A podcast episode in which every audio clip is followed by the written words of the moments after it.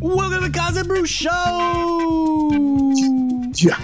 Yeah. What is up, brother? Koz how the hell you doing? I'm doing good, man. It's that time of the year that my my blood starts percolating and the the, the flowers are blooming because it's playoff time. I'm glad your flowers are blooming. All of ours are dead because of the sprinkler system that does not work, which is completely irrelevant. Welcome to the Koz and Bru Show. It has been a while, sir. We have gone a little bit without show, and that's my fault. I got to take the, the credit for that one. Uh, well, I mean, we a couple we just- surgeries, and you know, I wasn't exactly knocking down your door. I mean, I missed it. I missed you, man. I missed you. I, you know, it's a- it's a. I, I, I don't want to get too emotional, but it is good to be back. I, I'm pretty damn emotional about the playoffs, though. It's been pretty sick, I gotta say, Yeah, having yeah. so many teams to talk about. We're gonna try to blaze through a couple real quick, and in fact, we are recording this on Sunday morning, and the um, the Wiz and Sixers game has already tipped off.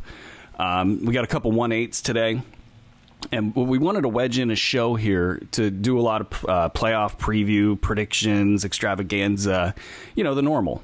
And uh, but but we do have the two one eights. We'll blaze through those, and we're going to try to talk about these six series and um, the the other two important games from today, and then we'll get through to all of yesterday's action. And by by the time you guys are listening to this, it'll probably either be Sunday, Sunday night, Monday morning.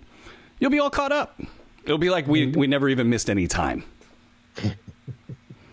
but uh, yeah, no. How, how have you been? Before we jump in, how you been for the last couple Uh, months? Doing good. Can't can't complain. You know, I uh, been trying to. I've been kind of. What are you doing in this new sort of like we're almost sort of out of it pandemic world? Ah, you know, just just you know, just dadding and husbanding and working, and uh, you know, I'm uh, doing a little uh, coaching, coaching a little track, and uh, you know, really uh, got my. I, I kind of did a lot of um, load management as far as basketball. I'm not gonna lie, I, I, I took it a little easy. I haven't. I've watched probably less basketball this year. You sound year. so sad. Koz. well, I, I mean, it's true. I, I, it's, a, I, it's like a relationship, you know. I, I, I miss I miss basketball, so I definitely over the last you know month, probably month and a half, have really cranked it back up to a level of basketball Well, watching. I mean, it, it's really. I mean, I'm feeling it too. I got to say, when the the season ended, I was thrilled. Um, I mean, we've been going at it since. I mean, when COVID hit, there was the time off. Everybody was, you know, trying to figure out what to do next.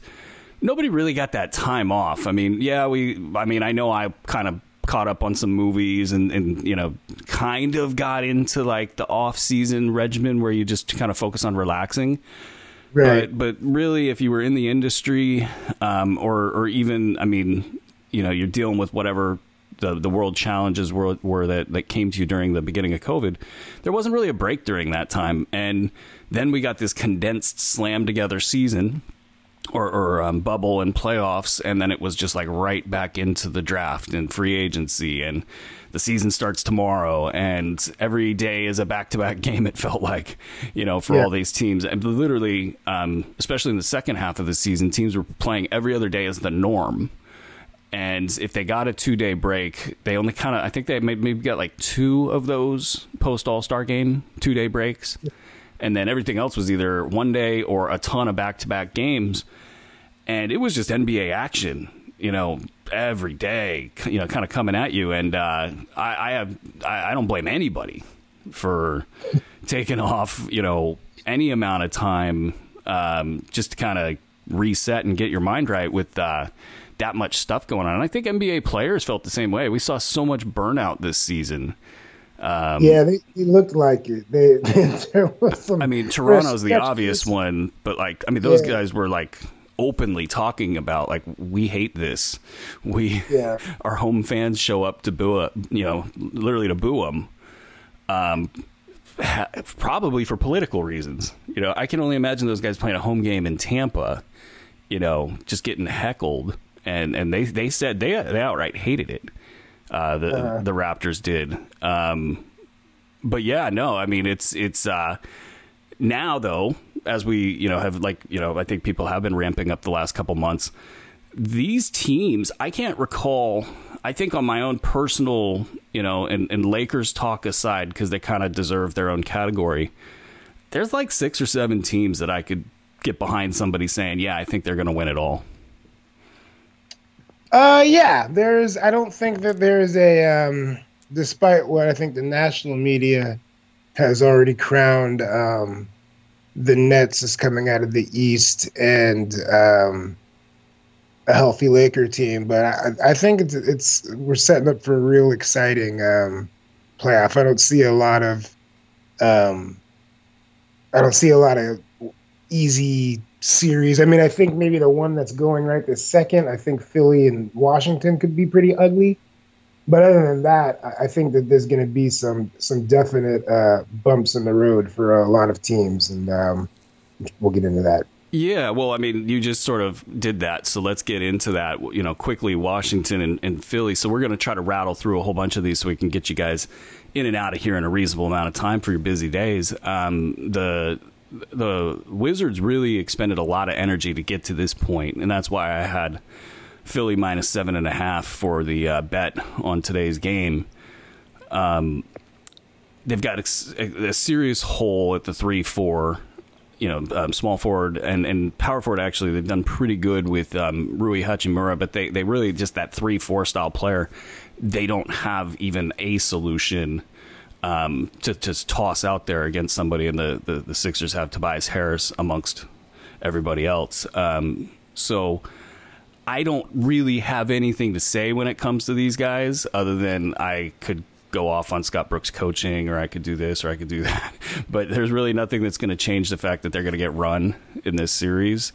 Um, is there anything you're watching these games for, other than maybe Bradley Beal? Um, yeah, I mean, not really even Bradley because that that hammy. I mean, he played well that last game, but you know, the hammy is just not gonna allow him to um to really be anywhere close. He's just such a good scorer and such a good player that he's he's getting by on guile and toughness and um just you know being a pro scorer. But um, there's nothing there. I'm I'm interested. The only I'm interested to see if the the if Philly thumps them, that's going to be a good sign for me for them. Like this should be 4-0 and this should be 4-0 with a couple of big blowouts. So that that's going to be to me a signal that Philly's serious and ready to really make a run at this thing. This this can't be close. They can't get a game, and they really should have a couple of games where Embiid and Simmons are sitting on the bench in the fourth quarters with no intention of going back in the game. well, it's 26 22 Wizards as the uh, first quarter comes to an end here. Um, the, the 76ers did jump out to a quick lead, and it's not very unsurprising, actually, for the away team and an eight seed to have a good first quarter. Uh, and, they, and they've had this is their this is their third playoff game. you know they're they're they've been you know they're they're they're ready to go the Wizards. You know so it doesn't surprise me that the first quarter is like this. That's not a shock, but. Well, we'll see. I, the, the, the, the, the, money is made in quarters two and three for them to thump them, which is what right. we, we want, um, having taken that 76er side. Um, Bradley Beal, I mean, I, heck, we could have a Bradley Beal episode. I feel like he is going to be the missing piece for some team because he can just fit in so many different ways and still be like a, a you know a high end elite player. Um, I already know where, where, I want him to go. Where I think it would really, uh, but um, we'll say it. Oh well, I think just I think watching um, watching Denver. Ah, uh, I, I said this a couple years ago when you know Westbrook was kind of out there. I, I really feel like you don't need a point guard with Jokic. No, like you know, I think you can just run your offense through that high post and you do all sorts of splits. And I would just have just scores. just, Did you give me that Jamal and Bradley Beal? Yeah, playing I off mean, of that, it, it, would almost be like a Golden State style split offense. I mean, if yeah. you, if you wanted to stick them down where you know uh, Bogut used to operate, right? And so I, I just think like that's the kind of bold. If you're Denver and you're like, what am I gonna? How do I make this next step? To me, that's a that's an easy like. You want my next, you know, how many number kind, ones? Kind of an easy thing for Beal too. I mean, you you want to win, right? Like, yeah, I mean, like that. That would to me that would be, you know, win-win on both ends. And if you're if you're that's the kind of bold move that if you're an organization that you know you got to you got to try and make these things happen. So that's my take. But Beal's got to get out of Washington though. Just has to. The good news no, is, is, is, is, uh, for, for my bet is Scott Brooks is um, pulling Daniel Gafford because he has two fouls, and he will probably play Daniel Gafford, who's been really good. You know, if you haven't been following Wizards basketball, when they traded and got him at center, um, you know, he's just an athletic guy, so he's and he's got some skill on the offensive end, so he's been really good for them, and he corresponded with their playoff push. Um, but he's only going to play like 15 to 20 minutes, and he's out because he's got two fouls. So uh, I had to take a dig at Scott Brooks. I had to do it. You do. I had to do it. Um, well, Bradley Beal talk aside, um, let's spin into Grizzlies Jazz because um, the Grizzlies are one of the funnest teams to me in the league. They just get so many weird pieces. They did the play everybody thing all year. And so like all these yeah. rookies played and you saw Tillman hit big shots against the Warriors. I mean, he's their 10th guy. He's a cold blooded dude right there. He's man. good actually. I shouldn't say he's a 10th guy. He'd probably be like a 6th or a 5th guy on some teams. Um, yeah, I mean, but to to come in in that situation is like and just be completely unfazed. I mean, that's a that's the kind of dude that you you want on your roster. Well, that's kind of that's that their is, whole team in a way. Like, I mean, Valanciunas, right? Like, that's he's just out there yeah. punking people. Morant, yeah. he's out there punking people. Dillon Brooks defense, man. Ooh. Ooh. Talk yeah, about keep... a, a step forward, man it, you know, he's got like he he's got to watch it. I mean, he, he, had the most fouls I think this year, and he fouls out a lot. But I mean, he is a dog.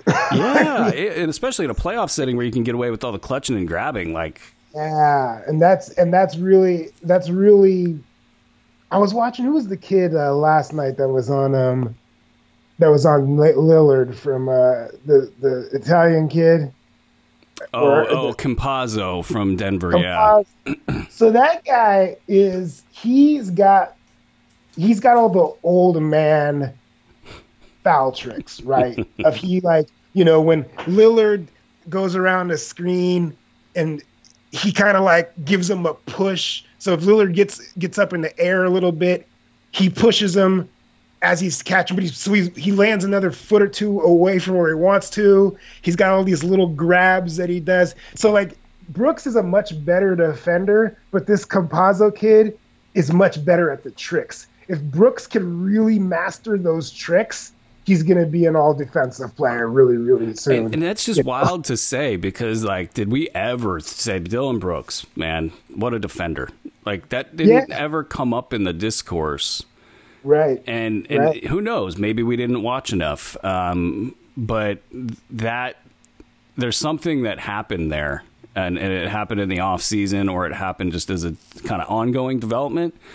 Well, and, and I think you know, I'm sorry to cut you off. Yeah, go for the, it. something about these, you know, you know, he was a, a, junior or senior coming out, and I, you know, something about the guys that don't have to survive athletically, like their bodies are ready they're able to like kind of find niches quicker than when you're like a 19 year old stick skinny guy and you're just like you're just really having trouble surviving with these just massive crazy freaky athletes you know? He he came into the league with a grown man body and was kind of able to figure things out quicker you know?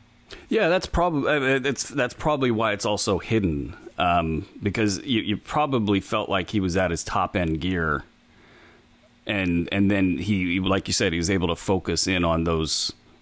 I guess we'll call them old man game. You know, um, the, the little tricks. But he, it's like you're watching him even like against Steph Curry, and you're like thinking, okay, this is one of the the, uh, the best off ball players of all time, if not the best off ball player of all time. you know, Right. and he's out there taking all the right angles, Yeah. cutting off passes. I mean, and that's the key when you're when you're playing against somebody like that is you got to cut off all the angles you can and get cut off all the catches you can, and that's a high level defensive attitude. Um, Yeah. so it, Can't- it's they come up against a Jazz team who I think like I got asked who I thought would win it all, and I kind of just was like, all right, well, if the Lakers advance past the Suns, which we're going to talk about here next, if they advance past the Suns, and then I'm probably thinking in terms of like the Lakers are, are the favorite. Um, just knowing they passed that test, they're probably away from their injuries, and and then I, I'm not as excited about the Utah Jazz at that point. Oh no. I, well, I'm not. I'm I'm not all that excited about them in this first round. Quite honestly, I I- think that it's going to be interesting. This is going to be a tough series for them. Like I don't. I I was you know I was watching as a Laker fan watching that Warrior game. I didn't want any piece of Memphis if if the Lakers had lost to um to the Grizz. I think that they bring a certain physicality and toughness that it's just like this isn't a normal eight seed. You know, they're going to they're they're really tough, and I, I don't know. Like this is something that you're Nine not gonna. seed, really. I mean, Yeah, I mean, it's yeah, pretty crazy. Like, and you're right. I completely agree with what you said. Go on. and I just don't know that the Jazz are ready to deal with this kind of you know toughness. Like Donovan been in Mitchell tough- just returning, no games under his belt. Go on. Right. And they and they they're they've been in tough series, but I don't think they've had to play a team with tough dudes. Like these are like every position are tough dudes. And it's a it's a it's a wearing. It wears on you. You know, you you and they they don't they don't let up. If they're you know, if it's you know, two minutes left and they're down ten, they're still coming. It's it's a it's a mentally draining type of series. And so I, I think it's gonna go like six games, and I think they're all gonna be close. You know, it, it and it wouldn't I, I wouldn't blow my, my mind if if um, the Grizzlies win it. The Jazz are an interesting team because, like, I with Rudy Gobert, I kind of faded him a little bit on overall value because he got so top heavy for a couple years, and then he was dealing with knee injuries, and it all happened at the same time, and you're just watching sort of the natural decline of a big man. And then the, the Jazz gave him all that money, and he showed up this season like in incredible shape. It looked like he lost uh, muscle, which I was good with, and then. Um, the Mike Conley addition combined with Donovan Mitchell taking that step forward in the bubble and just sort of being Donovan Mitchell, with Mike Conley sticking, um, you know, sticking around in, in the Mike Conley capacity that that they hoped when they got him. Um, Right. They've got enough ball handling and penetration you know, to not have to rely on Joe Ingles so much and to not have to rely on Bojan Bogdanovic so much for that kind of stuff. Because, like, Yeah. th- those two, that's, they can do this, but it just sort of takes away from the overall edge. And what you saw this year is they just hit a ton of three pointers. Right. And with Gobert anchoring a defense, you got guys like Royce O'Neale. Ingles can play defense. You know, um, Bogdanovic is not that good, but, you know, like, the guys can D up a bit, you know, around Gobert. So they had all these blowout wins all year long. I mean, it didn't matter the team. It didn't matter the Yeah. point spread. They just kept blowing it out every single day. And I think they've got a really good combination there. You know, like that that, that that's a potent ass team. But yeah, the Grizzlies, like go down position by position. Hell, D'Anthony Melton, if they ever decided to play that guy a lot, he's one of the best players in the league in terms of what uh, net rating, which is based for those that don't do the advanced stats out there. It's basically they normalize for for pace and then give you a score on offense and defense just based on what you do over 100 possessions. So it's it's sort of like points per game and defensive points per game. It's leveled out for the fast and the slow teams, and he's been one of the best players in the league this year. And he's like their uh, tenth guy, you know. And they're rookies, Desmond Bane plays big minutes. Uh, Tillman we already talked about, and then you got like Grayson Allen sitting out there. yeah. He's good. Oh yeah, and he, he he's he's a cold dude. I mean, he, he, he hit a couple cold ass threes in that that that, that, elimination game, kind of out of nowhere. He was injured the last couple weeks, right? And he just showed up and did it. He's tough. He's a pest. I mean, they, like you go down the line. He had a block in that game that was key. yeah, they they got a bunch of dudes that like, you know, if you're playing against like if Donovan Mitchell, Donovan Mitchell goes gets out there on the court, he knows he's better than everybody, but they've got the kind of guys that are just like, ugh, this guy's the dude that's gonna this guy's gonna be dogging me all game. You know, they got the kind of dudes that like you you walk like five feet behind the line and like Grayson Allen's just gonna like put an elbow in your chest for no reason. You know, I, like you're not like the ball's on the other side of the court. You're like you're almost on you're almost at the scoring table and like Dillon Brooks and they're just like tapping you on the chest for no reason whatsoever. It's, it's funny. We're it, like we're gonna talk about the one eight matchup very little, but it's so yeah. damn interesting. Like h- guys that can cover Donovan Mitchell, like you could probably throw Ja Morant on him for a little bit. I'm not big on that. Sure. But like, no, no, but you need you, you, you could and make Donovan Mitchell freak out a little bit that there's somebody who can get to spaces faster than him. De'Anthony right. Melton could cover him. I'll just say that. Right. Um, Grayson Allen might get the assignment. And, oh, I think he'll cover a lot. Yeah. And and they've even got history, I believe, playing with each other. I'm pretty sure that timing works out. Mm-hmm. Um, so he, there's some familiarity there. And then um, behind that, you got Desmond Bane will probably get some time on him, and then you got Dillon Brooks, who we just talked about. It's yeah, that's just a lot of different looks you can give him. Yeah, to, to me, the key is going to be how free and crisp they're moving. Like if they if they get into like how it was last year, and especially since uh, Mitchell's going to be working himself back in, if they get into these like set after set of one four sets where it's just going to be Dillon Brooks, I mean uh, Mitchell at the top of the key going in. There, there's going to be a, a, really tough series for them. They they've got to trust each other and really move the ball and create some advantages. You know, um, with guys closing out hard and you know Bogey and O'Neale, you know, putting it on the deck and getting because if, because if they if they're gonna if they think that they're just gonna like do this, Donovan Mitchell's gonna score forty every game and, and take us home. They, they, they're wrong. That's this is not the team to do that against. It's funny because I was just laughing as was like visualizing what you visualizing what you were saying and laughing because like the Utah media and the Utah kind of fan base has been so up in arms about how good they are and how uh, disrespected they are, and that Rudy Gobert is the greatest thing since sliced bread and screen assists. they talk about screen assists incessantly. And, and I was thinking, like, yeah, they got to use Rudy in the screen game, and he's got to be good. But on the other side is Jonas Valanciunas, and I swear to you, he looked like the best player on the floor like the last couple, like this last week. Um, not in the Warriors game because he didn't play as much, but like, I mean, he's going to go toe to toe with Gobert. Like, oh, yeah. he's not going to get beat laterally. He's going to have the strength advantage. He's going to have the skill advantage. You know, he's not going to defensively do what Gobert does, but, but in terms of just defending Gobert, you know, he's he's going to limit Gobert actually on defense because when you have a guy that's that much stronger than you and who's that physical, it's kind of like body shots in boxing. It is going to wear on Rudy Gobert's legs. He's got to stay so tethered too. That's the other thing. Because yeah, like so he can't recover and box out. Right. It, it, and that's the body blows you're talking about.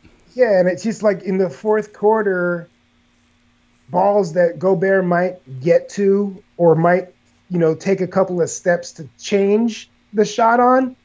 When you're when your legs are heavy and you've been, you know, getting beat up physically for three quarters, you maybe don't take that extra step. You maybe say, oh, okay, well, let's just see what he can do on this floater. I'm, I'm telling you, this I, am very interested. This is going to well, be. I'm going to watch. Here's a disc, here's a quick disclaimer because we're giving Memphis a lot of love here, and deservedly right. so. Um, they're going to fly into altitude and play on a day rest after yeah, playing a lot of high leverage games to get to yeah. where they're at. So the game one might not be their best shot. Might not be their best shot, but it could easily be that they you know, either give them a fight. I'm actually taking the Jazz in this one because of those reasons. Um, Sure. It's a very gambler thing to do. Um, but, like, I'm a little worried about my play. I'm, I'm a little worried. I'm a little worried. I made a big play on it. Um, I think game one's it, that that's a that's a good for game one. The thing, the thing is, you know, even if even if Utah were to blow them out, it, game two is the issue. They're going to be right back in their chest again. You know, so let, let's let's move on. To, Yeah, what, what yeah, and, and and I'll throw one last thing out there that's just not for discussion is they've actually looked a little bit worse with Jaren Jackson on the floor, and they're forcing him into minutes, and that's a weird thing because he's just getting back now Yeah, the last couple weeks. He's got to because I, I think yeah, he's so long though, and I think that they got to be careful with it. But I understand because that kind of length you just always like from a defensive perspective uh, Oh to yeah, have. yeah. I mean, he's just got arms for days, and he takes one step and he's on the other side of the court, and but uh, they can't force it. it, it- it's funny. He's like their he's their liability. he's so good, you know. Yeah, right, yeah, yeah, yeah. I mean, like uh, he takes some bad shots, whatever, but you know he's trying to get, get back into the flow. Um, it, that's their liability. That guy. Uh, all right. Well, um, Lakers Suns. We got to get into the tasty meatball here. Um, Wow. uh, LeBron and AD. If I thought they were at full strength, I, I I would maybe not be taking the Suns in this series. Are, are you are you taking the Suns? I'm Suns? Is that taking the Suns. Yeah, I'm not comfortable about it. I'm, I like the odds on the Suns.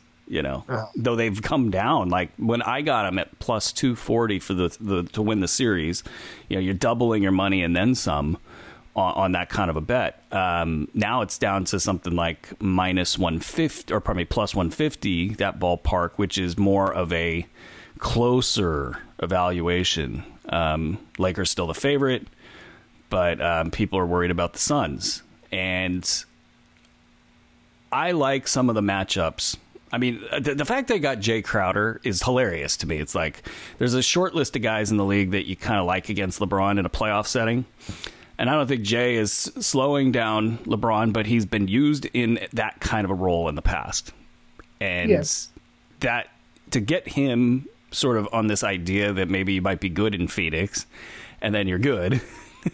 you know, you never know with Phoenix that they're going to be good, even though they had the, the bubble that was 8 0. And, uh, you know, you add Chris Paul, and it's like, yeah, this this, this is probably going to be a team that's good. Now, nobody, I shouldn't say nobody, but they they went and became pretty much top, you know, record in the league good. And now, um, you know, they got Jae Crowder, uh, uh, pro uh, Suns arguments. Here we go. Uh, DeAndre Ayton, I think, can get in the way a little bit of um, Anthony Davis just because of his body type. Um, not not not really saying he's a great defender or anything like that. Um, beyond that, there, there there's a backcourt issue for the Lakers going up against the Suns, and I mean, if you're looking for somebody to topple the, the Lakers, a Chris Paul, Devin Booker da- backcourt when your backcourt is dealing with injuries to guys like Alex Caruso. Um, am I selling you at all Koz? No, I I don't. Um, I actually don't think this is uh, going to be much of a series, quite honestly. Yes, I love it. That that disagreement we never have. Yeah, I don't see their. Um, uh, they've had a great year. I shouldn't say much. I shouldn't say that. I don't think that. This is all. This is all Anthony Davis dependent. Okay, like we saw in the Warrior game. Like this, that Warrior game kind of reminded me of like how he played in that one Heat game where they lost last year, where he just kind of floats around and he just was kind of just out there and he was looking for foul because he's he's out of shape, you know, and he's coming off injury, so he's he's looking for bailout, you know, and so he kind of if he doesn't get a call, then he kind of walks down the court, then he's floating around the three point line. And then next thing you know, it's like halftime and he's got like four points and three rebounds. Then in the second half of the Warrior game, he just started kind of running hard. It was really all he did. He just started a rim running. This is what you're saying is not surprising at all. Like I've seen know, he, so much of what you're describing out of him. Yeah, he just starts to rim run. He gets a couple of easy dunks. He gets an offensive put in. Then his first jumper falls, and now all of a sudden he's back to AD. He can't keep having these. Like, I mean, he he's been in the league now for what eight My years. My question for you then, like, there yeah. were some damn important games over the last couple weeks for them to to yeah. get out of the play in. Right. And I mean, you can't just sit there and be like, "We're the Lakers. We're going to turn it on." You know, screw the Warriors. You know, like yeah. the, like we got this. Yeah. There was like I remember he got injured in um, I forget the opponent. Um, I'll I'll remember at some point, but he got injured, came back. Then he he kept dealing with the injury, and in one yeah. of these games, he's it's like so he's hurt, right? And we're like, okay, I think everybody watching goes, okay, he's playing through injury. Let's cut this guy some slack. But like the way he handled the being injured and playing through it, like he would walk up the floor and then his team would be down to 13 on the shot clock and be completely disorganized as a result of him walking up the floor. And then the ball would yeah. sort of gravitate towards him and then he springs into action like he's now not un, he's unhurt you know, which is what players do. They're hurt and the ball comes to them and then they're not hurt anymore. You know, yeah. um, some of that is just playing through it. Um, but you're you're sitting there going like, man, I don't know that you could have been any slower coming up yeah. the floor. Like, yeah. you could have probably like asked two teammates to carry you, and you would have been faster fast. up the floor. Yeah. And you put your team at a disadvantage. It looked like you were mad about it, even. Like, yeah. like, and LeBron's not on the floor for this particular game I'm talking about. It's almost like was he like pissed that he had to go play and LeBron had to rest, or the guy that LeBron got to rest, or like? Yeah, it's it's you know it's one of those things. He doesn't value possessions, particularly in the playoffs, right? Like he doesn't value that how much. Like you always say when you're coaching, you always say like you run hard for your teammates Mm. You run hard. You're a 6'11 freak, and you run hard because three, four guys are going to go with you when you're out running your center, right? Everyone's going to shrink down. It's going to open up easy threes. You know, you're running hard, and he just doesn't value that work on a regular basis. So if he comes out and decides he's going to, I just don't see that they can do anything. Um, I don't I don't know what they have that can. I mean, Ayton's just too he's too lead footed to really, especially if they decide to go with him at the five, which they do a lot, especially if they're having some scoring problem. Well, that's the uh, other thing that you, you finish your thought, but that front court. Yeah, yeah. So I don't see that they have an issue, and I think that this is a um, series that kind of screams for, you know, they're gonna. This kind of screams for Marc Gasol because I think that mm. Ayton's the kind of guy that I just can see Marc picking them apart into a lot stupid fouls and stuff. So it's just I, I think that the front court is going to trump what they any advantage that they have in the background. I don't think it's a really big advantage. I think that obviously Chris Paul and, and Gordon are the the two best players, but I mean, to me, like if you're talking about you know Caldwell Pope and and Matthews, they can make them take a lot of tough shots.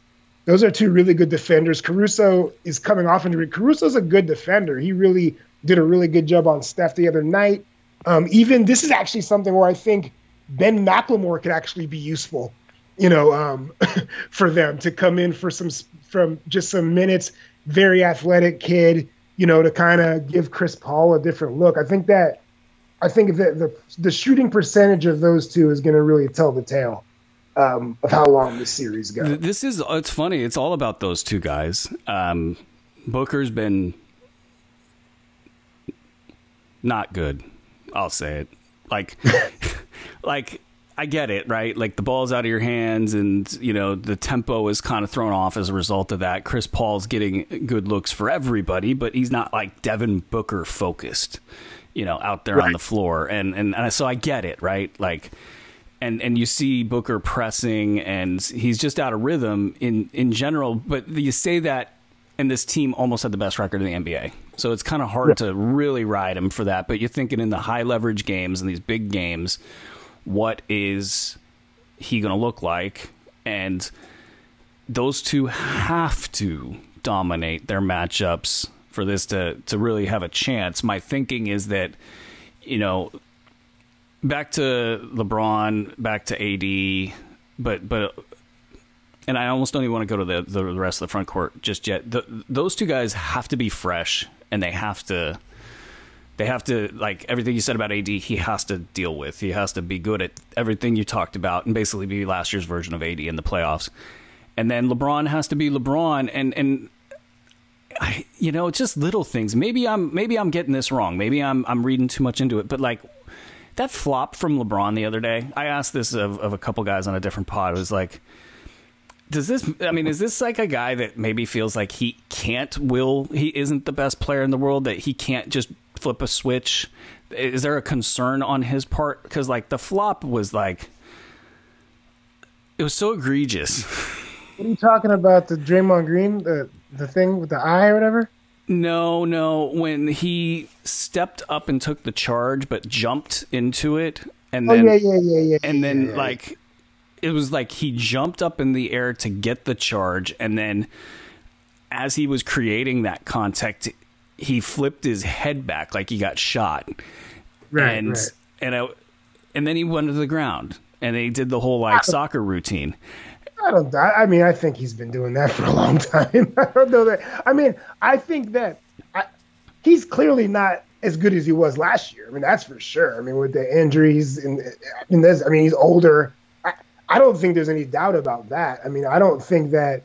You know, we have to remember he had that huge chunk of time off when he came back looking super fresh and how great he was down the stretch of the bubble and into the playoffs. Like that that is this LeBron is nowhere near, in my opinion, that LeBron. I don't think there's any doubt about that. Um, the question is, is he going to adjust? Is he going to post up more?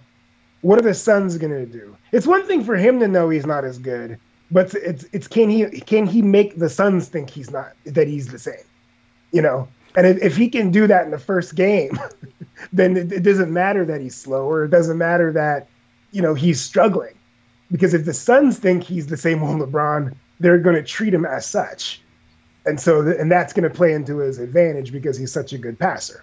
So I, I just maybe I'm wrong. Maybe I haven't seen enough Suns. You know, I just don't know that they're quite ready. You know, I just don't think that they're quite ready to deal with adversity. I mean, that one kid, like, who's the kid the Lakers got? The the Thornton Tucker or whatever. I mean, that dude comes in, he looks like a 10 year vet. you know, he comes in completely fearless, takes anybody. Um, I don't know. I just don't I don't think that they've got the skin in the game yet as as well as as great a season as they've had, I just don't think that they're quite ready. I don't think I don't think Booker.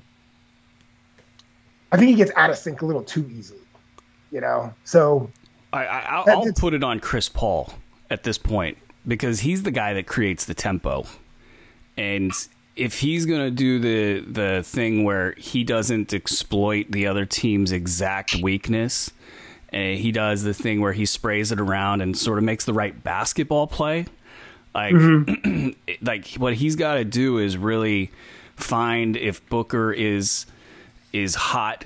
If Booker is is got his matchup one, like he's gonna have to go to Booker. Um, but then like I'm probably looking elsewhere. I'm probably looking at like Mikal Bridges. Like, you know, who on the Lakers can keep up with that guy?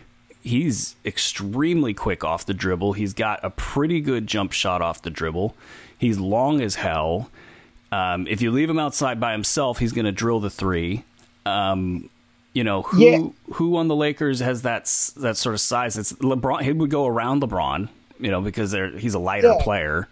Um, right, right. No, there's, they don't have a matchup. I, they don't have a matchup for him. That's there's no doubt about that. But I mean, if you're the Lakers, I mean, what do you? How, many shots is he going to take? You, you going to get a 20 shot game from Mikal Bridges? Is that uh, is, is that no. going to be your strategy? No, but You know, 18, so, like- 16, something in that range. So like, can Chris Paul be a like? One thing about Chris Paul is that he's so smart, right? Like, and and he's constantly making smart basketball plays. But like, can he get to that old school 1980s? And not t- talking about styles, but like when you got the matchup, you just go to it over and over again, and you just keep going to it over and over and over again. Like, can he? Can he do that? Because that level of precision is going to be necessary. But we don't know that Mikal Bridges can handle that. Like, like okay, how many shots is he getting? If he's getting eight, ten shots a game, like, is he gonna have the mentality? What if he goes 0 for five but still has the match? What if he goes one for six but still It's has a the fair match? question. It's a. I have a lot of faith in him, but it's a fair question. But that's kind of what this is, right? Like you've got two of the league's best players on the other side in the Lakers, and you got to try to make them inefficient somehow. So Sure. you're you're hoping that you can do that through you know. Uh, Ayton and, and and Crowder, and then some help defense, and you know just do the best you can there, and, and make everybody else beat you. And you look down at the, the Lakers, and, and, and KCP has has proven himself in the playoffs, and guys have hit big shots. So it's not like these guys are, are bad. They're not bad at all. You know, they're good. They're world champions. I, I, I I think it's going to be interesting. You'll be able to tell early.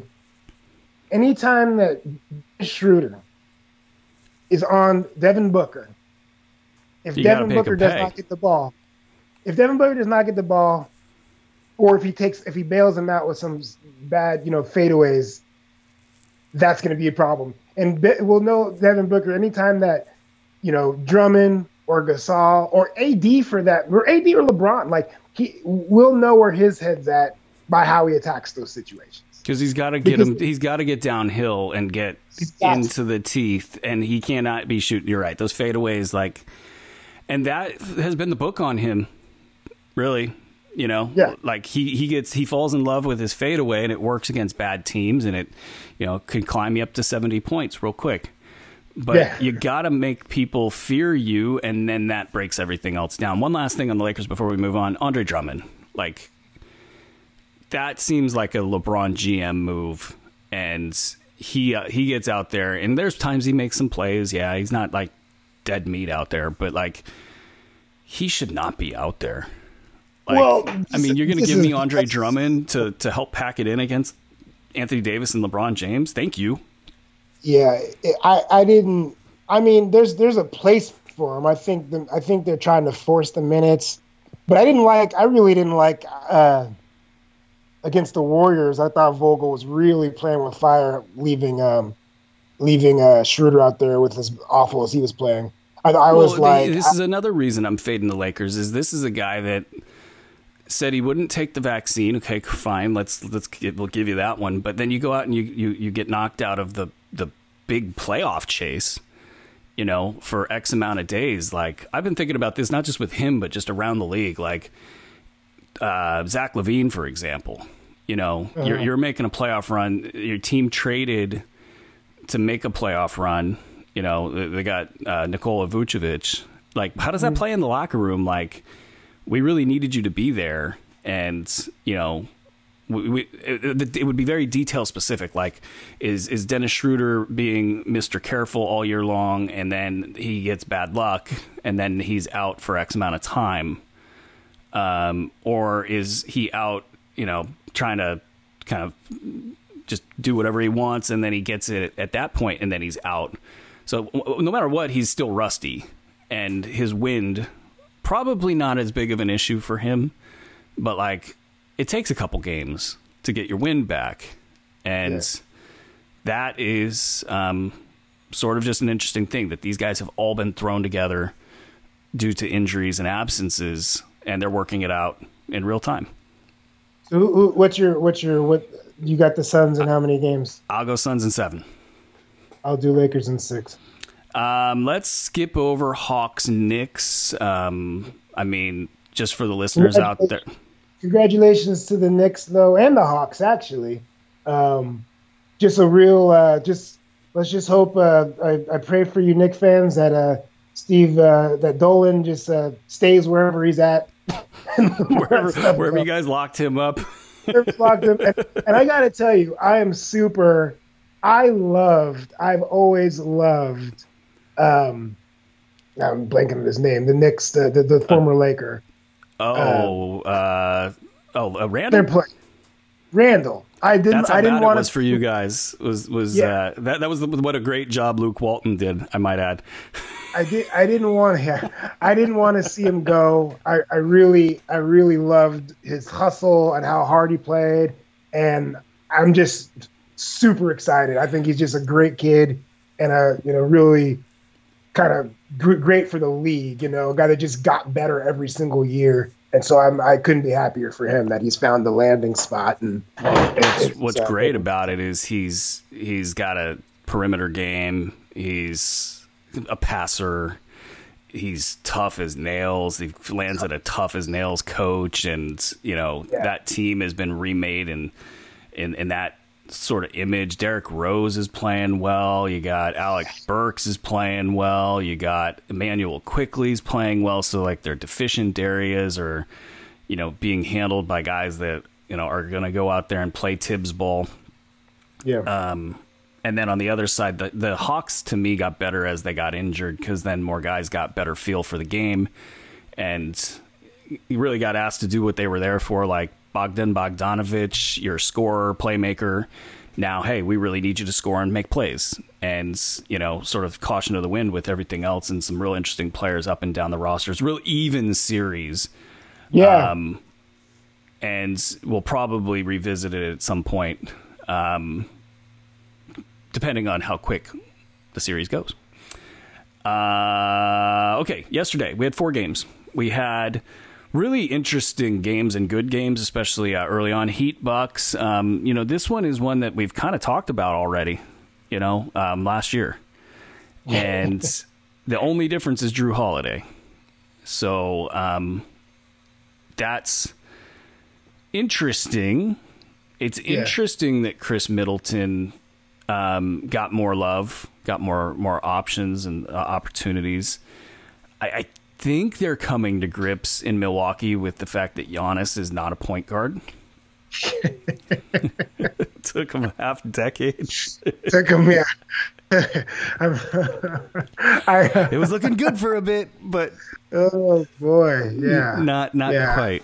Eh, but but that yeah. but uh, my thing and why I took the Heat in that series and the Heat lost game one. It was uh, overtime game. It was a great game. Um, Jimmy Butler went like four for five thousand shooting from the field, and and Bam Adebayo looked like he was afraid to uh, be on the offensive side of the floor. Um, I, their their whole like just their their vibe as a team is so funny because you got these guys that can shoot lights out from three, and Dragic can can get in there and cut you up, and um, you know Tyler Herro's so talented. So, so you got these guys that are offensively capable, and then your two sort of best players, if they're on, they can also wreck you, but they like turn into timid so fast, and they pass up like four shots in a possession and you're just like, whoa, like what's going on here? Like, you know, what, what why why aren't you guys, you know, getting after it? And that's the Heat. Um, but defensively, and you know, sort of their whole thing that they do, it's it's a really compelling package, and I think everybody's sleeping on them yet again. Um, losing game one, obviously not great. You know, they can go down 2-0 here and have to win four out of five if they don't get this next one. Um, I think that you're getting the two games that you saw out of the two players that that I just mentioned, Butler and Adebayo. I don't think they'll play that bad for the rest of the series. Um, likewise, Milwaukee was pretty dry from three in this last one, so they should improve a little bit. But I mean, I just don't have anything different to say about this series. I mean, Jrue, yeah, you're better. You know, that's that's a good thing. Um, you know, so there's another option there, but like, you can't tell Giannis not to do Giannis things. Well, not not not at this uh, not at this stage in the game. Um, that needed to happen all yeah. year long, right? Yeah, I don't know. Like, it's kind of a stark contrast. Like, if you look at um, you look at like the Sixers, right? We've we've both been for you know the duration of the Simmons Embiid era. We've both been on the train. Like, you got to get rid of one of these guys, right? If not both. Doc Rivers comes in, and they just look. This is this is Embiid's team. Yeah. Running the offense through Embiid. This, this is the end of the discussion. This was all cute. This is going to be Embiid's team. And not only that, like Ben Simmons has been a good defender, but also said like, hey, like you can be mentioned as one of the best two-way defenders in the league. Like embrace that, you know. And there's going to be times we're going to put lineups out there where you will be the focal point. But this is the way we're going to run. It's clear that Giannis can't make plays, right? He's a scorer, he's a finisher. They have yet to come to grips with that and say, let's just run offense where all Giannis is doing is scoring. They they just they they will not do it. I mean, the guy just the guy just resigned. Get it. I mean, like you've got to put sometimes. Uh, I mean, all this talk, oh, you know, he's our franchise guy, and we got to consult. No, you don't. No, you don't. you need to tell him, look, bro. What's crazy? oh, sorry. Anybody no, anytime anybody's good at defense that knows how to wall up, you you have like six turnovers a game and you and you stink. Like let's let's let let's you do what you do. like let's finish. Keep your on the rim. I what's, know, what's crazy is he doesn't seem to me to be a guy that would like resist it. Like he's a, exactly he's a willing passer. He's you know it's like he just he says kind of all the right things in media moments for whatever that's worth. Like he just doesn't seem like a guy that's so overly concerned about being a 30 point scorer. Yet right. that's how they trot him out there. But and it makes me wonder like how bad does front office slash agent stuff ruin it for teams? Like is there an agent sitting there putting a gun to um oh, I forget who the GM is in Milwaukee right now. I need more oh. coffee. But like, is there a gun to his head saying he's got to be the guy? If he's if he's not the guy, you're not going to get a free agent ever again. Yeah, Who, that that mean, kind of stuff happens in the league. When you see a bad playing time decision, and everybody knows it, there's an agent and or GM that's like, that's my guy, and I got to give him the minutes, or X Y Z happens. And that I, but but but I can't I can't even get to that with the Milwaukee situation because Giannis is so damn amicable to most things that I just can't see him demanding it but yet there they are with him out at the top of the key. Yeah. It's almost like he does it because he thinks he has to be the guy and he puts that pressure on himself. But you can still like make him the guy like you all you have to do is you know, he doesn't really have much of a post game, but he doesn't really need much of a post game. I mean, if all you have to do is have him set the screen on pin downs for Middleton and Jrue Holiday and just have him roll, have him roll, you know, and he he, he could just but have the most. You know, it's interesting almost, about. Yeah, yeah, you're right. He could he catch the most weak, the most weak hook shot that would make Kareem Abdul-Jabbar cry it would still work. I mean, he could still he could keep the same score. He would just be shooting a better percentage, and he wouldn't be in the position where you know if if you were going to double team him, the the the the passes will be so clear and crisp where he's not creating the angles and stuff because he can't do that. You know, like you he's a willing passer. So if he starts going six feet, seven feet away from the rim, and then people have to drop in, those are very easy passes to make out to wide open guys. You know, they're they're they need to, in a word, dumb it down for them and they just won't do it. Well, and it's, it's like their actions are all too late because like he kept getting the ball in the post in this last game, but like he didn't know what to do with it. He he right. allowed himself to get pushed off the box. Then he made himself into no man's land on the baseline, and he ended up taking like three baseline fadeaway jumpers at key moments yeah. in the game with a hand right next to his hand and missing short on every single one. Like why would you think he is going to be good at that shot at this point in time? Um, but that's that's like where they're at with it. Like they haven't figured it out, and unfortunately for them, they're gonna be kind of like you know they're going to get hit by reality here, and and they're probably going to have a different coach. I, I, can't imagine if they get knocked out of this series that Buden or Budenholzer survives, and so they'll learn the hard way, I guess. Um, I you have the Heat. I got the Heat, and I got them in seven at this point.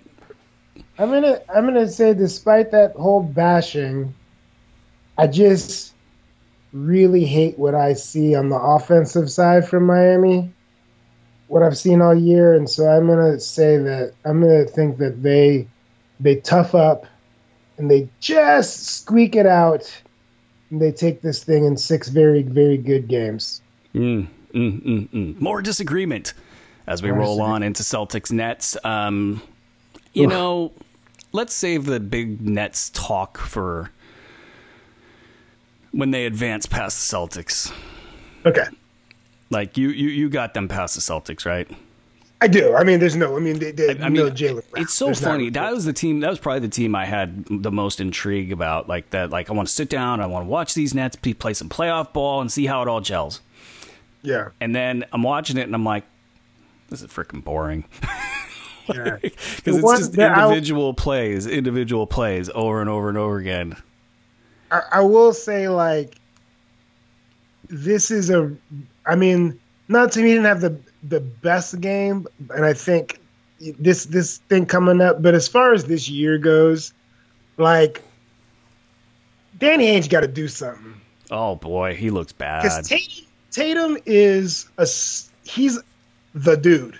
You know, this is a guy that's going to be a top three player for a really long time in this league, and any and not having the right pe- pieces is gonna be completely. There's no reason that they should not be able to win a championship in Boston as long as Tatum is there. That they and, and this and this Williams kid, I'll watch that dude all day. Oh God, yeah, Time Lord. Like, oh, dude. Well, and, I mean, that guy is all over. He's well, like he's, a he's a good passer too. This is like. Oh. He, he was flinging the ball around. He's kind of watching Jokic a little with the styles of passes he makes. I yeah yeah. I didn't want to step on your toes there, or, or didn't mean to step on your toes, but like you got me excited. Um, Time yeah. Lord carried my fantasy teams, every single one of them. I don't know how he get like uh, like literally everybody went to sleep and did not see what he did in the bubble and did not see what he did in preseason. Like when I saw him in preseason, I said, "Wow, this is a guy that can defend it all." Like you, you kind of, I mean, he's not like unstoppable. He has some weird like leverage issues because of his body type, um, but yeah, really, really good. But but let me here's here's a point I've been throwing out there quite a bit lately. I kind of feel like Jaylen Brown, they're better without him. Like maybe not in total, but like I don't. I I I I no, I don't. I just think that the I just think for for the playoffs, the more freaky wings you have, the better. I think that they. I think he but st- like offensively, every- stylistically, in relation yeah. to Tatum, like I think that they try to do, they every they try to make everybody play the same. Like every mm. it's like we just said with Giannis. Like if you're not a guy that takes it from the top of the key, and like Brown's a finisher to me too. Like he's a guy that I just all I want you to do is shoot the ball when you're open, and when someone's running at you, give him a pump fake and go in and jam the ball. I don't need any assists from you. I really don't. I really don't. Like that was the problem I think that they had all year is like you had three guys and it would throw in Kemba when he was right. playing. That like right. you're asking to are, are you the playmaker here? Or are you like what are what are you? I don't know what you are. Okay, you're the playmaker now. I'm the playmaker now, and that's a take yeah. turns oh. offense oh. that just like nobody was happy all year long. They had the longest faces all year long. Yeah, it's it's too much. It's, and, and you do have a guy in Tatum that you can say, okay, yeah, you're the guy, you know, he's and, the guy, and, and we'll build around you. Like there is there is a, a a mammoth Grand Canyon gap between Jayson Tatum and Brown and Kemba.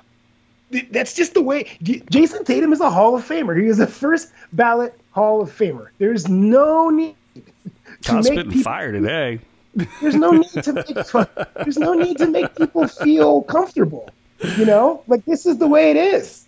Well, there's no the, way. The, the, you know, no, knowing what you are is like half the battle in the NBA. Totally. Like there's so many. Uh, is, I mean, now I'm hearing like high school coaches yelling at centers for shooting threes and, and cracking up. But like, I won't even get into that. But like, that's that's what everybody is. Everybody is doing is like no player X, you are not this, and and then they take five years to figure it out. And the teams that can cut through, so Doc Rivers comes in and does this. Like Michael Malone is a great example of a guy who'll just come in and be like, "No, you're this, and you know this is what you are. And if you got a problem with it, then you know we'll deal with it." Um, right. So yeah, Celtics. Um, played well. Um, I was tempted to take them in, in game one plus eight. I'm glad I didn't because the Nets can just sort of put 10 on you real quick, and that's what they did. Uh, we'll we'll touch on the Nets because obviously they're the favorite coming out of the East, and you know the firepower is what it is, and their role players are what they are. So um, they warrant further discussion, and they'll be around for that. Uh, Clippers, Mavs. Mavs took it. I took Mavs plus six and a half, and I got more than I bargained for. Um, the are we? I gotta just. We'll just be. Let me just. Uh, you would just throw it we, down. Are we complete? Were we completely wrong on on Kawhi? Is he just like the diva of all divas, and just really needed that structure. I mean, like, because clearly, like, he was trying to prove a point in Toronto, right? Like he he his his character had been bashed, and he was he was on a mission. These these last two years are just kind of just like he's just another guy. It's funny you nope. say that. I'm with you. I'm 100% with you. I wonder about his physical stature. Like he's not he's just not offensively he's not like beating people. You know, he'll yeah. beat them, and then he had that crazy dunk in this last game, which was funny because he had the dunk right, and then yeah. um, Marcus Morris was also nearby him, and then who else? It was uh, oh, I forget who was barking in this picture. So there's the three dudes barking at poor Maxi Kleber who got postered.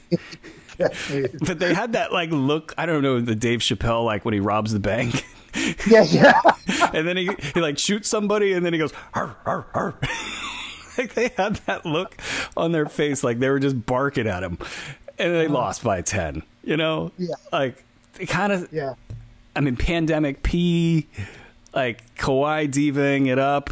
Um, people will point to um, you know Rajon Rondo joining, and and that that this is um, you know gonna maybe tilt this the other direction, but it just feels like they got all the wrong, all the wrong um, leaders. Yeah, it, I, I, mean, I, I hear what you said about maybe he's still hurt, you know, but like he's at a point. He's been in the league long enough, and he's. Oh, I don't think he's hurt. You talking oh, Kawhi? Oh, yeah. No, no. I just think he's. I think he's lost. Whatever, whatever has happened. Maybe he doesn't work out as hard anymore. I don't know. He doesn't. Yeah. I mean, I feel like he can crank it up, and, and we saw that he could crank it up, and you know, kind of bring that presence that he's had in the past. But like, I used to be afraid. You know, like watching him, thinking like, if I if I had, you know, if I was the other team, like we got no shot here. You know, he yeah. he's going to do whatever he's going to do, and we can't stop him. Now I'm like, like you said, just a guy. That's that's too strong, right? But like, in terms of elite, yeah. I mean, like, I'm looking, I mean, how many of these kind of like, okay, like, I mean, nine for 22, for 26. It just, you never like, I never felt he was the best player on the floor. you know, like, I don't think he played much better than Paul George, quite honestly. But he certainly isn't, wasn't better than Luka.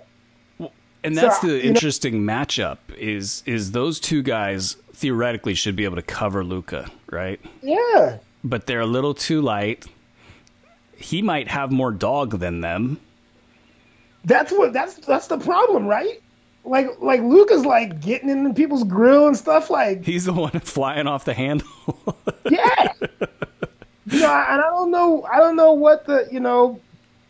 Yeah, I don't know. I don't know this this squad though. I mean, you know, Ty Lue's maybe supposed to be the guy that can bring it all together, but like at the top, you got Steve Ballmer, and he's done a lot of things, right? But like the move he made to b- just bet it all on Paul George, really. Yeah. I mean, you can make the bet on Kawhi. That's a perfectly That's good bet at that point in time, right? yeah, yeah. But I mean, you're, absolutely, absolutely. You're, the secondary piece that you use to sew it all together with Paul George. Yeah. That's tough, man. I don't think I would have done that.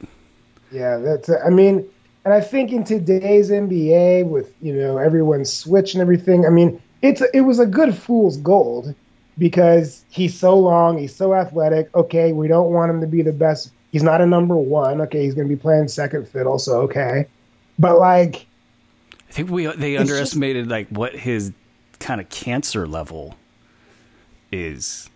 Yeah, and it's, it's a strong it's, word to say cancer, but like, how many times has he said something where you're like, "What?" Yeah. and and then there's been reports that like it hasn't played well in the locker room.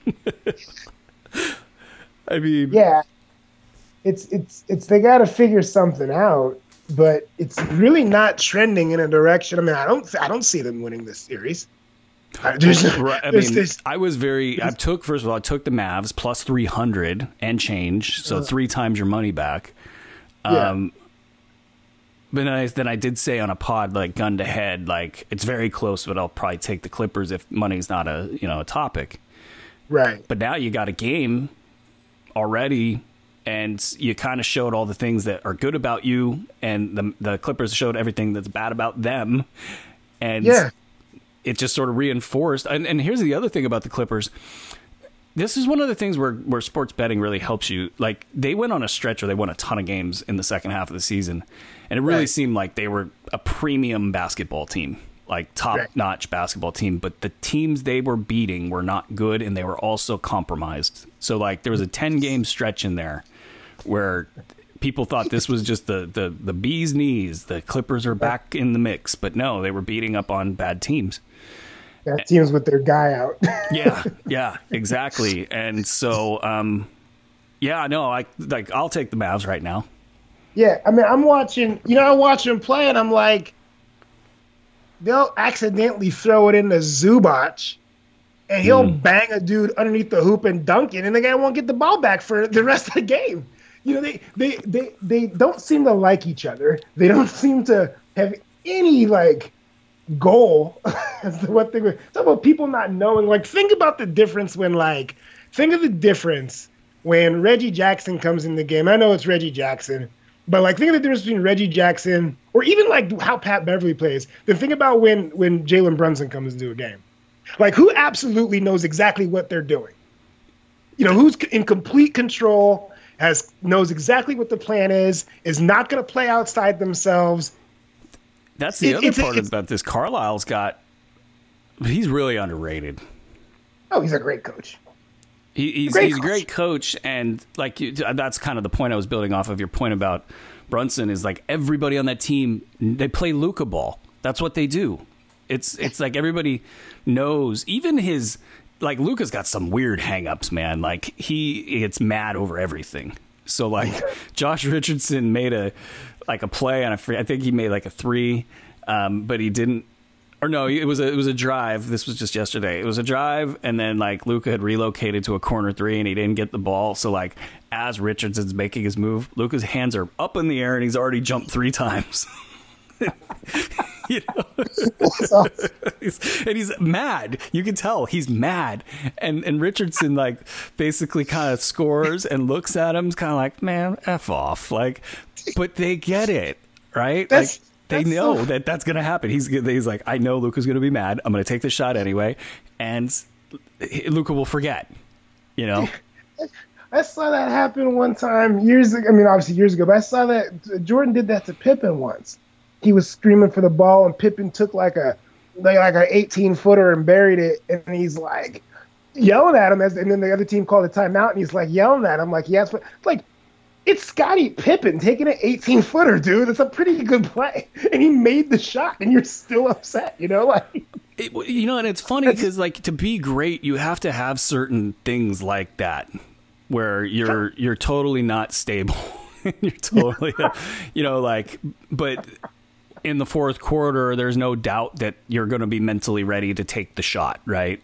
You know, yep. and so you live with the the overplay on that like nobody else is allowed to shoot a shot. You deal with that. Right.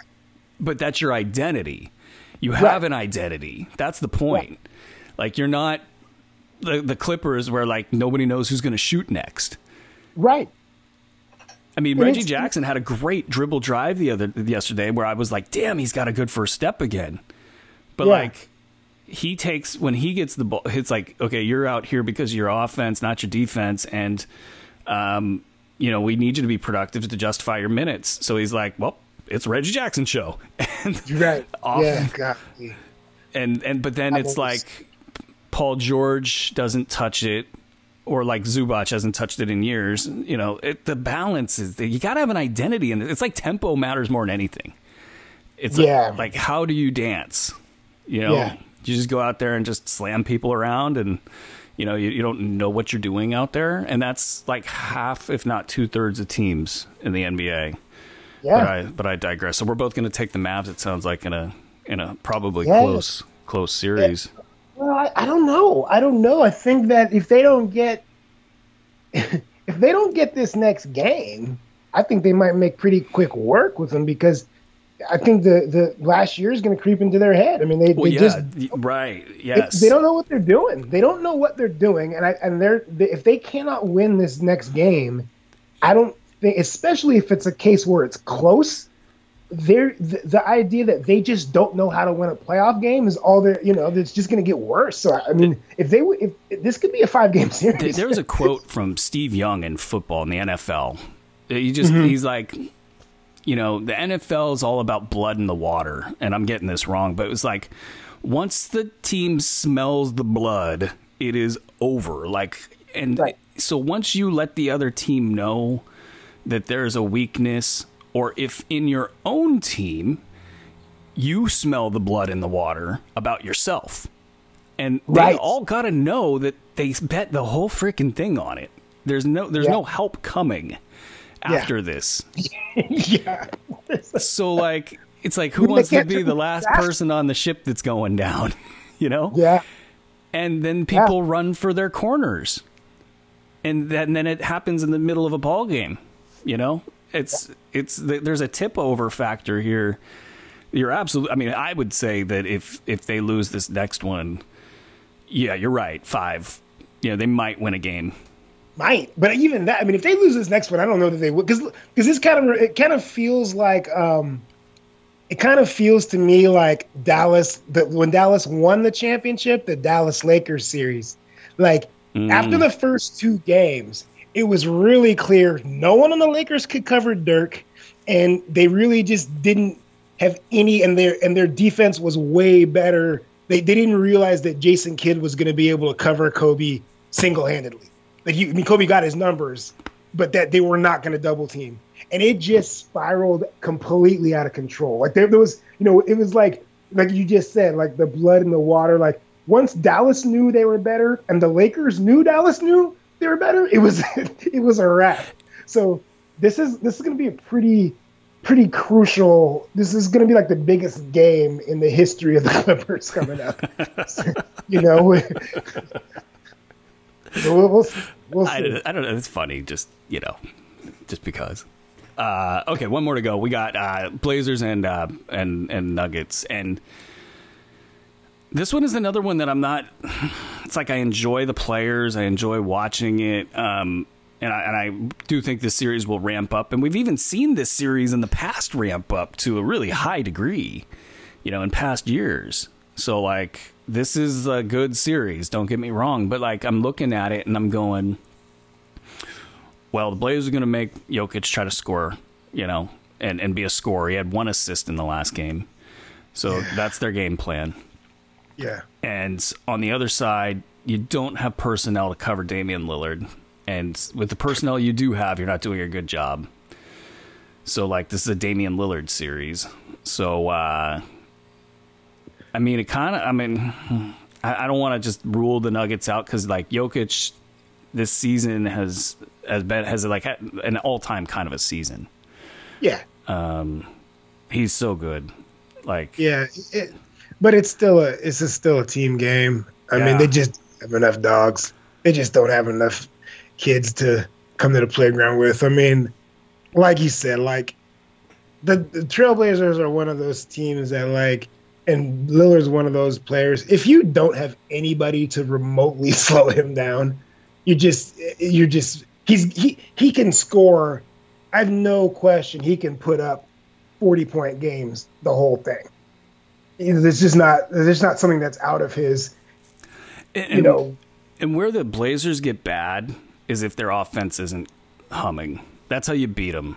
Like you, Right. you just have some, you have just enough defense to where like McCollum's not killing you, and then like Melo's not going off, yeah. And then you've checked kind of enough boxes to where like they can't stop you, yeah. You know, and then then you next thing you know you're winning by twenty.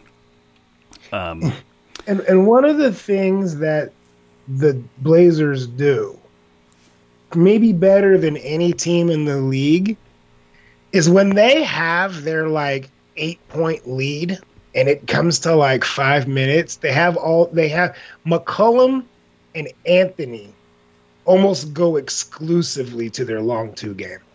Mm. And and then everyone's trying to get back in it with the three, and they're getting those two. They already have the league. So now they're just gonna punish you with the twos, and then and you're trying to get miracle threes to get back in it. Like they're the best at. Everyone else can kind of like. I feel like every other team kind of lets. Uh, besides, uh, I would say like Kevin Dur- the the Nets. You know, Kevin Durant smells the blood, and he's just gonna hit that that 16 foot baseliner. Um, man, you know, that thing five is times. automatic.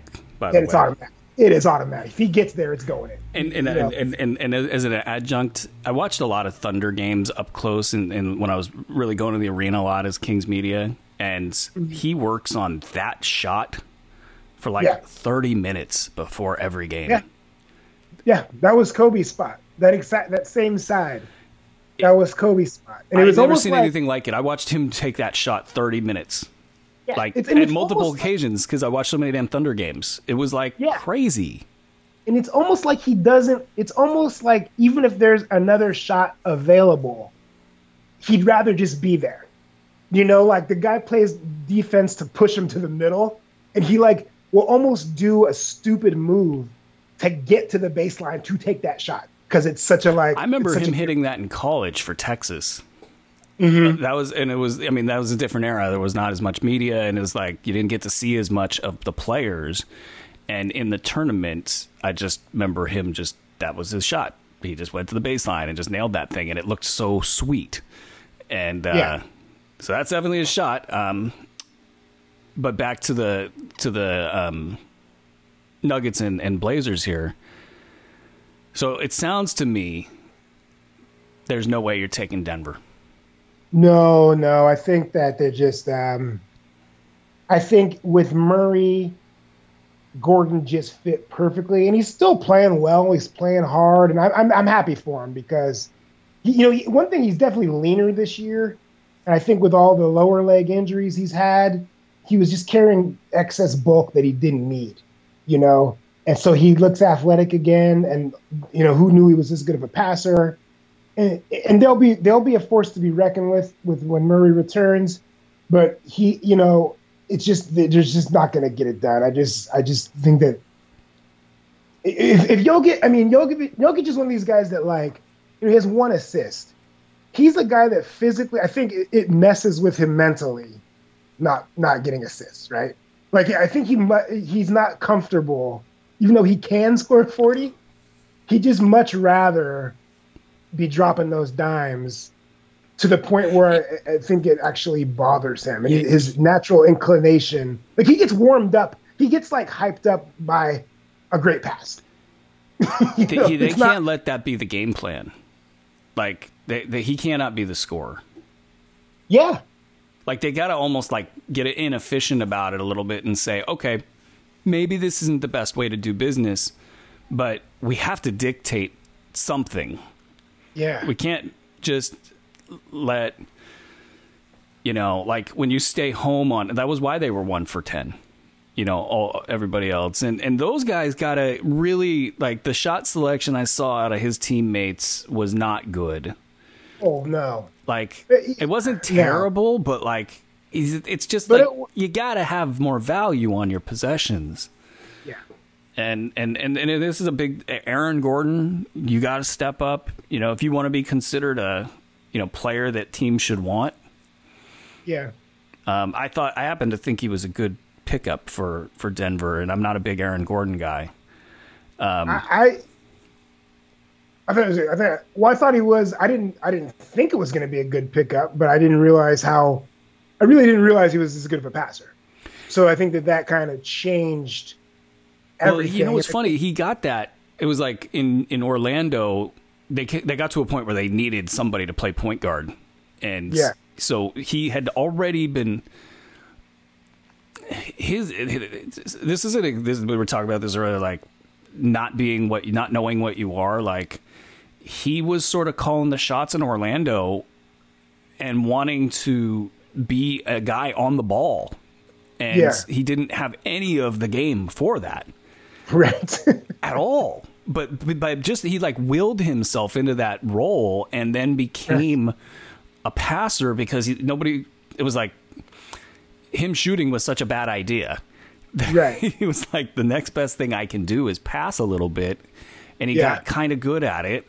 And then then everybody went down this you know last season, and then they needed him to do that. So next thing you know, he's getting six, eight assists a game. Right. And then you pair right. him up with Jokic. Right. And it's like it's like osmosis. And and now he's a really good passer. So he worked at it. And yeah, it, well, yeah, I'm sorry. Go ahead. Yeah, no, it's, it's just it's an interesting. I like the combo because if you can make a pass, then you can also understand how to catch a pass. And right, and I and that, I thought that, cutting those, has been good.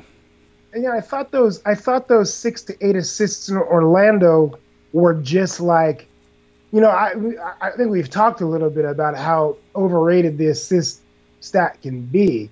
I mean, if you just have the ball for volume possessions you can you can rack up six assists. Doesn't mean you're a good passer. So that's what when I watched him play, that's, that's what, what, those look like. Yeah. You know, it's just like he has the ball so much that he's just collecting these assists. But when you look at him in this offense, no, he's actually a good these are these are on time, they're you know, they're they're good passes. He's actually creating angles on some of them like you know, he, he's a good passer. I, I can't so, I can't let you go by. But Robert Williams is going to be that guy. I can't let it go by. Go on. Oh, uh, Celtics. Celtics. Robert Williams. When you're talking about like big men that that understand the pass game, like yeah, he winged a pass against the Nets yesterday where I thought he looked like Jokic, and that's obviously yeah. not the comparison I'm making here, but like it was just the read. Like you can yeah. almost put like spin on the ball and you know and and get it to curve around to where it needed to go. You know he yeah. he he did that. Um, and I just totally stepped over your Denver point, but uh, I couldn't let it go. No, I, no, no, no. I just I just I, I feel bad. I feel bad for them because they had such a good you know, they finished strong last year, and they looked like you know they were you know they were going to make some damage, and then you know their their dynamic score goes down, um, and they and those guys seem to like really enjoy each other. They seem to like they they play off each other. I mean, what, I mean, if you're a scorer like Murray, you just like who can like do everything. You're in heaven with Jokic, right? I mean, this guy can just. Well, and like, you got a just, good coach in Michael Malone that's that helps too. that's like I mean like not a single I've never heard a person say a bad word about him other than Pete D'Alessandro and all of the cronies that passed whatever they did in Sac when they tried to get him out. Like everybody loves him. Yeah. I mean, DeMarcus yeah. Cousins has clashed with every single coach he's had. Can you pass the Cousins test? Yeah, Cousins is like, I love this dude. He's my dog, hey, you know, and they. He's he's never going to get that big contract anymore, you know, unfortunately. But hey, after his career is done, with every team, if you if you want to know if you got a good coach, you bring DeMarcus Cousin in to training camp, and he and he goes at it and he gives you his report. And he's like, you, "Is this a guy you're going to throw a chair at? Yes or no? Absolutely, absolutely. Get rid of him. If it's no, hey, you, you got something here. I don't know if he has X and O's, but uh, you got something here with this guy." it's uh, but but he, he allows them to be what they need to be, and uh, I mean, the, the the thing that really crushed. I mean, when you lose, I mean Barton, I, I got like all sorts of problems with Barton's game. Like, it's it's it sucks because he's really overachieved throughout his career, and he's got that yeah. winner's mentality. Yeah, like I really don't want to root or even evaluate him in this way but like so many times he crushes their tempo because of his aggressiveness and i'm like you're you're not quite there will barton you're you just you know you're at a four come down to a two you'll be perfect but like you can't lose him you can't lose um, pj dozier yeah i yeah, mean that was a tie he's a they're playing yeah it's it's it's really too bad that they're this far into their depth and had depth issues to begin with, and had you know the, the Millsap, uh, JaMychal Green stuff. Like the, those guys aren't ready, you know, or, or, they can't they can't be on a winning team right now. You know, yeah. great career for Paul Millsap, but yeah, and they addressed yeah. it with Aaron Gordon, but you're just you're just so top heavy in that direction.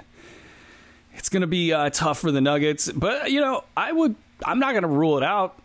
Like you no, know, I, I mean, yeah, it's not crazy. I mean, they, the you, you have quite a, you know, the the the Trailblazers are always a um a carousel on defense. You just don't. You, I mean, like, can they put enough possessions defensively together to, um, you know, to to you know to to win? I mean, because I think even with this lineup, I think Denver might have a little more success. I thought one of the problems though which you, you don't know about is is what's his name played so good, uh, Nurkic, and if he's playing well, it, it changes everything. A, and same with Kanter. Everything. Kanter, like, you know, he's yeah. got really bad numbers, but like, you know, defensively, but yeah. he's he does a lot of good out there, a, a lot. Oh yeah, and and yeah. so if you get those two guys rolling and you know, Melo hits a couple shots, and and and Covington to me is the guy that really Oof. I thought they screwed up. Like, it made sense on a level to bring in a guy like that, but he's not the athlete. He's not even close to the athlete he once was, and so like I just I, I they, to if you're that offensive as a team and you need a defensive player and then you bring in this guy and he's the defensive player and yeah he does good like, but he needs to be way better, I think, to satisfy the need that they have. So they, right. they probably just need to bring in another defensive player. You know, it's it's not yeah. that Covington is like this terrible player, um, but is he giving them enough of what they need? And I think right. the answer is no. But yeah. we're gonna both take the Blazers to advance with the advanced yeah. knowledge of a one and zero oh lead in Denver. You know, yeah. took game yeah. one in Denver. They could easily take game two and head back to Portland up 2 0. Yeah. So, sir, hour and a half. We uh, we got it all in. Uh, we, we, we got two minutes until we're late. We could just sit here and chop it up. we could have the post game wrap up live for two minutes. Yeah, I'm gonna. I'm interested in uh, you know what uh this this these there's gonna be some good games. I'm gonna enjoy my day today. these uh, I'm interested because I, I didn't think that you were gonna be so pro Suns. I, I, so I'm, I'm, gonna be. I'm, I'm interested. Uh, you you brought up some good good stuff. Hey, hey, I'm, I'm, I'm only winning 66 percent of my bets since the All Star break. You you should be uh, worried. Should be worried. All right, all right. I, I will. I, will I'll take note of that. It's, it's gonna be 66. Uh, it's it's 64. I overstated. I don't want anybody to yell at me. we'll uh, we'll definitely uh, hit up the Nets um, next week because there's a lot there. They are, uh, man. I mean, they can they can get it going, no doubt about that. But ooh, I don't know. They might be worse defensively than when I saw them earlier. there's a there's so much there. The Nets could be a podcast, just oh, straight Oh, up yeah. like, uh, and, and and we're gonna come up against that because they're gonna advance, and then from there on out, again, premium teams everywhere.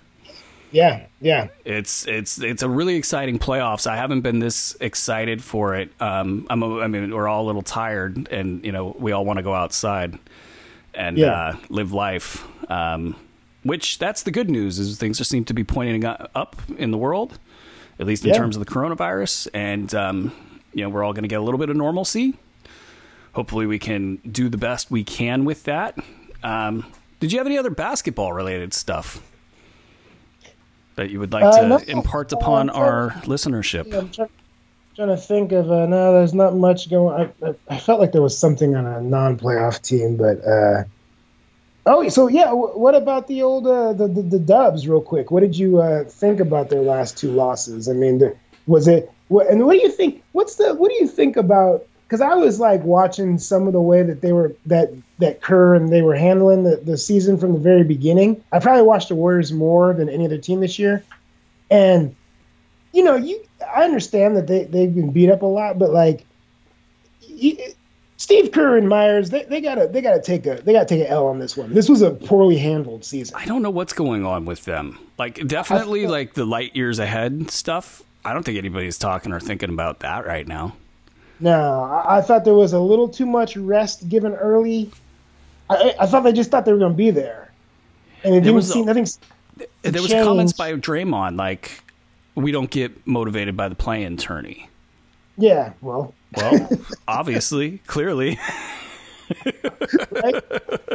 In fact, that when he said when I was making my play, um, Yeah. I took the Warriors minus four. Like that quote was in the back of my head. Like, "Bru, you're you're pushing it. You- You're forcing this one. Like, don't go there. Yeah. Just don't bet this game."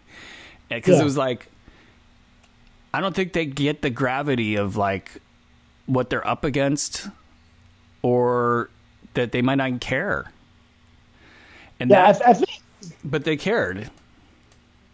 they, they care. I, I just you know like you once you it's kind of like you know once you once you start once you kind of start in that realm of like we're obviously going to be in the playoffs this year, right? You know, and then you know then you then there's no Oubre, then there's no there's no Wiseman, there's then all of a sudden it's like, uh oh, if you don't if you don't flip that gear earlier. Now, now all of a sudden you're in a playoff. Now you're now you're all of a sudden you're in this mm. play-in thing. So I think it will light a fire under them. And you got Clay coming back, Wiseman comes back, you know, healthy. Clay was foaming at the mouth on the sidelines. oh God, yeah, oh yeah, And then Curry, look, the funny thing about Curry is like you kind of see some of like loser, like loser mentality stuff, which is funny to just as I was saying it is like this is Steph Curry I'm talking about here. Does he really ever have a loser mentality? But like he was complaining about the play-in a weird way, like that they got we were like victims of the play-in or something. yeah, yeah. You know, because it was one of those things that like this was a this was a gamble by the NBA, right? And it kind of it worked out in some ways just because the Lakers and the uh, Golden State was there, so you had a lot of eyes on it. But at the same time, now they're out one of their biggest stars. The the possible MVP of the league is sitting at home, and if he just kept things normal, he'd be playing still. you know? I'm fine with you know what I'll say this like we cover the end of the year so closely for fantasy like it it just in betting but like fantasy especially it's gotten so bad in, in the last three four years where the last four weeks of the season don't matter in the slightest like teams Yeah. are resting everybody Yeah. and from the just the pure fantasy, it's like okay, a lot of people who may, may not play fantasy basketball, they probably play fantasy football or at least heard of it, and they know that at the end of the year there's a playoff, Oh, yeah, yeah. and and so you point everything towards that, but you're expecting most players to be playing. Like in in fantasy, it's wrecked the game. Like there's Right. there's half your team is sitting, so you can't even really do a playoff based format anymore because of how bad it is this year there Right. COVID stuff, so like everything was different. But like everybody played to win down the stretch. Like Yeah. that part alone, I think, is worth it for the league. Yeah. Um, but Curry, like he, he, he, and you know, LeBron was like doing the same bit about the plan being. It's like, no, Yeah, dude, yeah, yeah. these are the rules. We agreed to the rules before we started. Like, Absolutely. Yeah, the like, they this said this like game 50. Hey, you know what? We're going to do this play in thing. Yeah, that's not, no, no, no. Like- you knew this going. yeah, it was. It, it's and that so it's a little loserish to me. Um, but the the whole um, the, the the whole Warriors thing, I think um, obviously they got to find another guy, not named Clay, that that can come in and in the in the front court, like Yeah. James Wiseman So- might not be the guy, and I, I'm for, I mean, like, I just don't think that he. I, I really like Wiseman. I think that he, and I think he will be a really good player. I just, it's probably not going to be as fast as fans are going to want it to be, but I think everything's there. I thought, but I was again, you know, I thought against the Lakers, I thought that was the kind of effort from Wiggins that I want to see on a regular basis, but then he turned right around in Memphis. And if you look at the numbers, they're not bad, right? He had like 20 something points and they're not bad. His, Andrew Wiggins and you're getting and you got maxed out and you were brought the whole thought process is like, dude, no one's ever going to double team you here. You you have to be aggressive in certain situations and you're going to be one on one and you still are just floating around. well, but and then aggressive in like not all situations. Like that three he took. There was a couple of them, yes. And, and Oh with like a minute to go, and, and what was funny was Steph was curling around a screen on the other side of the pattern, and like you could see all other Warriors players focused on Yeah. that effort, and Right. then he, uh, Grayson Allen went under a screen, and Yeah. Wiggins just like did the automatic. Oh, you go under? Okay, I rise and fire. yeah, It's like, dude, yeah, I think that's going to leave a mark because like that ended their season. Like that shot put it out of reach and Yeah.